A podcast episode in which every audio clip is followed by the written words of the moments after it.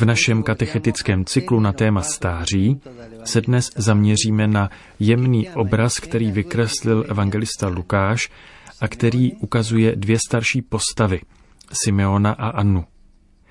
Smyslem jejich života před odchodem z tohoto světa je očekávání božího navštívení. Čekali, až je přijde navštívit Bůh, tedy Ježíš. Simeon díky předtuše Ducha Svatého ví, že nezemře dříve, než uvidí Mesiáše. Anna navštěvuje chrám každý den a věnuje se bohoslužbě. Oba poznávají přítomnost Boží v dítěti Ježíši, který naplňuje jejich dlouhé čekání útěchou a ulehčuje jim odchod ze života. Je to scéna setkání s Ježíšem a loučení. Co se můžeme naučit od těchto dvou postav starších lidí plných duchovní vitality?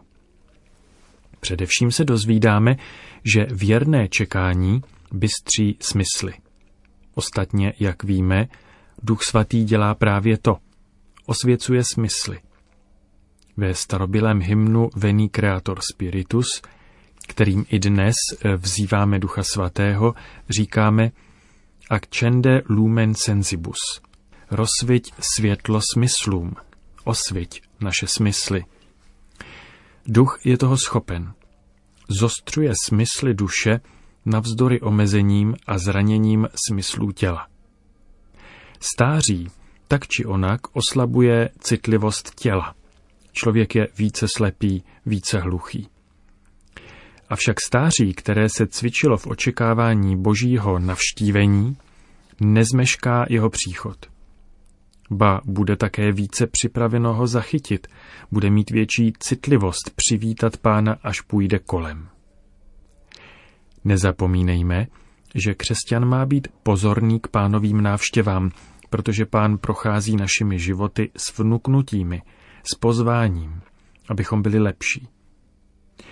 A svatý Augustín říkával, bojím se Boha, když prochází kolem. Ale jak to bojíš se? Ano, bojím se, že si toho nevšimnu a nechám ho projít. Je to duch svatý, kdo připravuje naše smysly, aby pochopili, kdy nás pán navštěvuje, jako to udělal se Simeonem a Annou.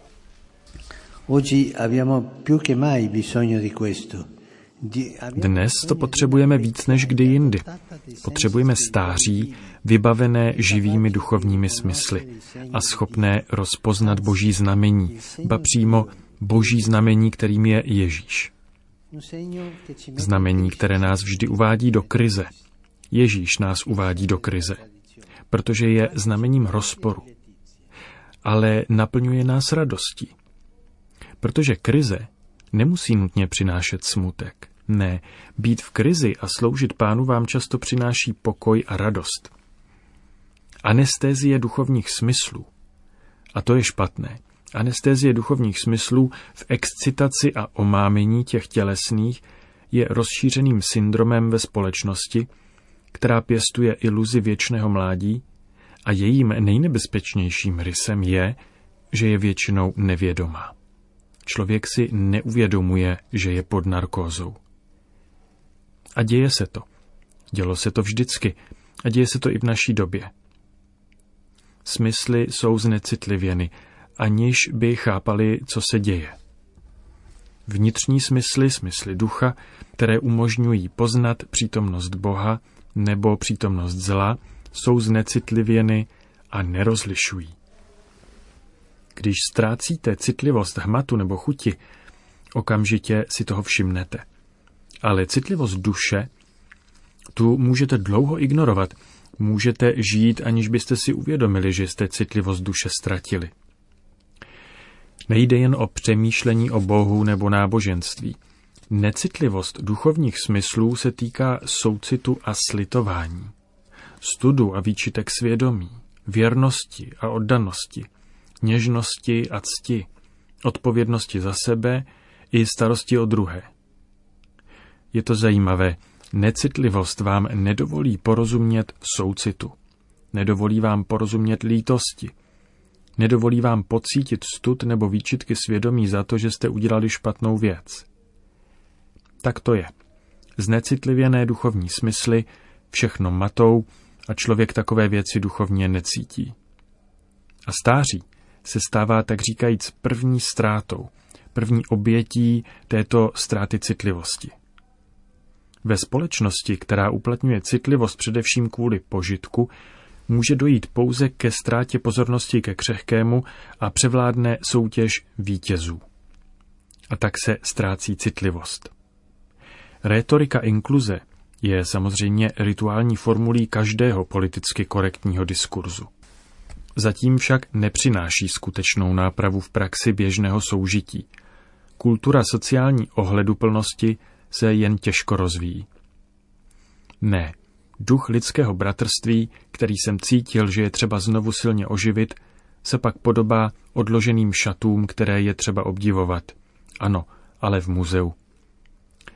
Ztrácíme lidskou citlivost. Ztrácíme hnutí ducha, které nás činí lidmi.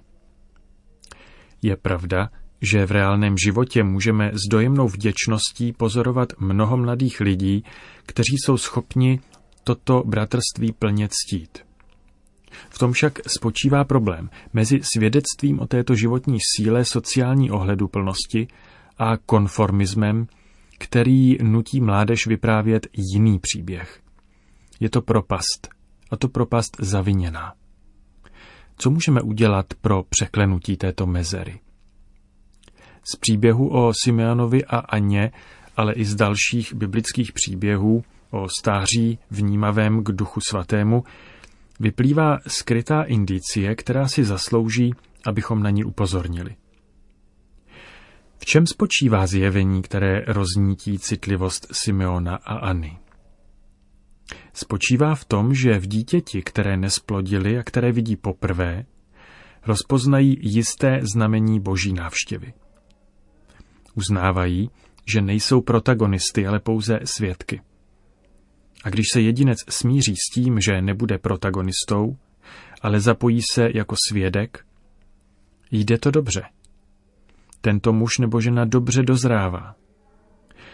Pokud má vždy touhu být protagonistou, tak na této cestě k plnosti stáří nikdy nedozraje. Boží navštívení se neprojevuje v životech těch, kteří chtějí být protagonisty a nikdy ne svědky.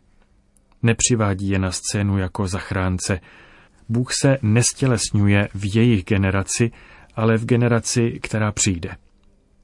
Ztrácejí svého ducha. Ztrácejí vůli žít ve zralosti a jak se obvykle říká, žijí povrchně. Je to velká generace povrchních lidí, kteří si nedovolí vnímat věci s citlivostí ducha. A proč si to nedovolí? Částečně z lenosti a částečně proto, že už nemohou. Ztratili ji. Je špatné, když civilizace ztrácí citlivost ducha. Na druhou stranu je krásné, když najdeme starší, jako byli Simeon a Anna, kteří si zachovali citlivost ducha a dokázali pochopit různé situace. Jako tito dva pochopili situaci, která byla před nimi a která byla zjevením Mesiáše. Když jsou v tomto stavu, není v nich žádná zášť ani obvinování. Naopak velké pohnutí a velká útěcha, pokud jsou duchovní smysly stále živé.